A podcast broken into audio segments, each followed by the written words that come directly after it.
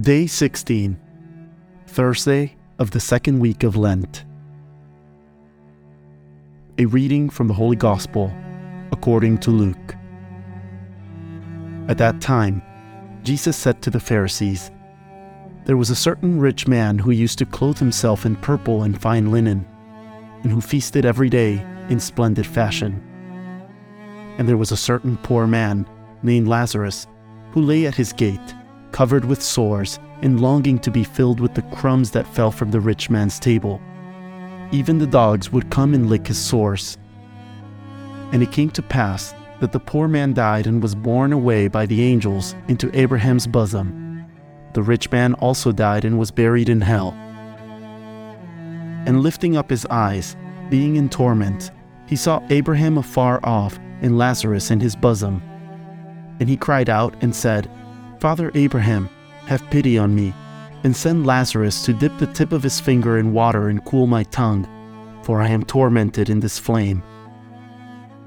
But Abraham said to him, Son, remember that you in your lifetime have received good things, and Lazarus in like manner evil things.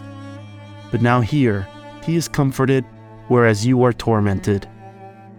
And besides all that, between us and you, a great gulf is fixed, so that they who wish to pass over from this side to you cannot, and they cannot pass from your side to us. And he said, Then, Father, I beseech you to send them to my father's house, for I have five brothers, that he may testify to them, lest they too come into his place of torment. And Abraham said to him, They have Moses and the prophets, let them hearken to them. But he answered, No, Father Abraham, but if someone from the dead goes to them, they will repent. But he said to him, If they do not hearken to Moses and the prophets, they will not believe even if someone rises from the dead.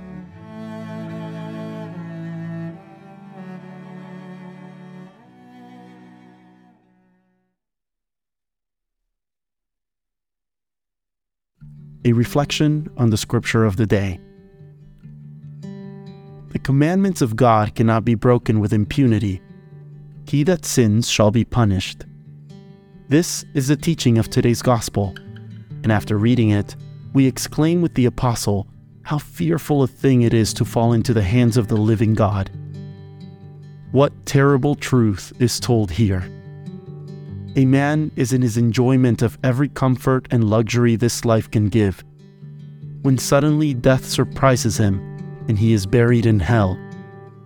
In the midst of those eternal sufferings, he asks for a drop of water, and that drop is refused him. Other men whom he knew on earth a few hours ago are now in the abode of eternal happiness, and the great chaos separates him from them forever.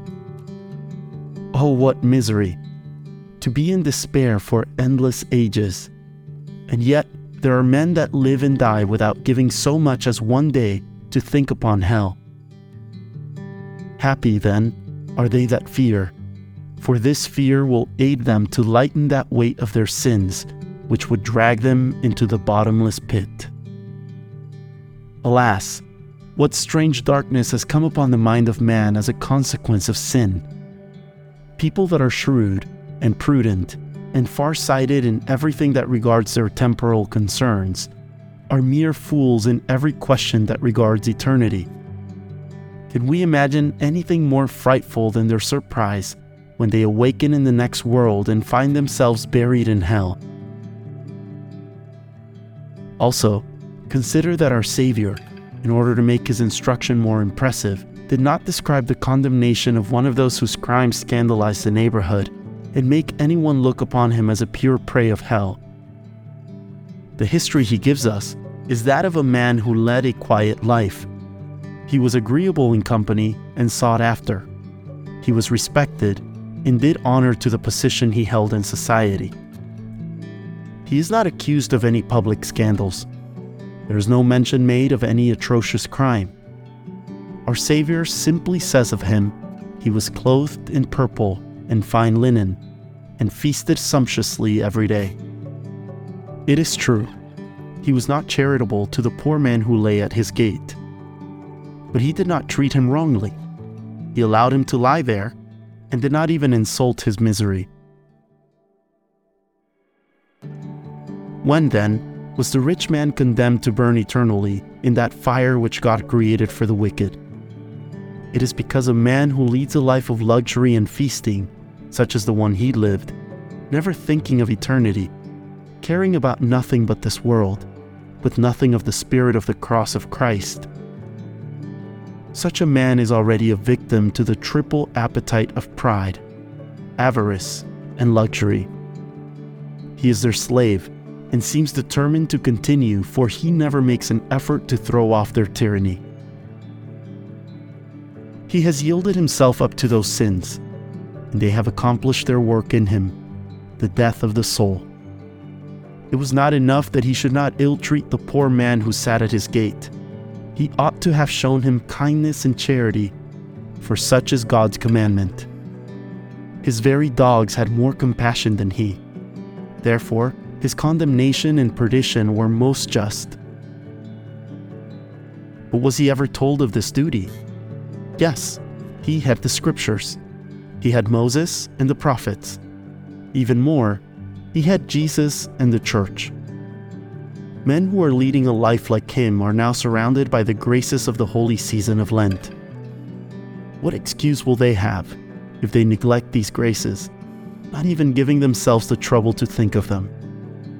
They will have turned their Lent into judgment against themselves, and it will have been but one great step nearer to eternal misery.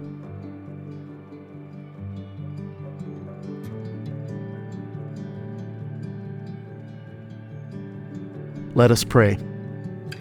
Help thy servants, O Lord, and grant them the lasting kindness they entreat, so that to those who glory in thee, their Creator and Ruler, thou mayest restore the blessings they once possessed and preserve what thou hast restored.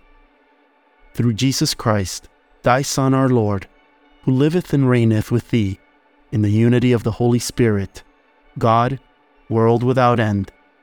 Amen.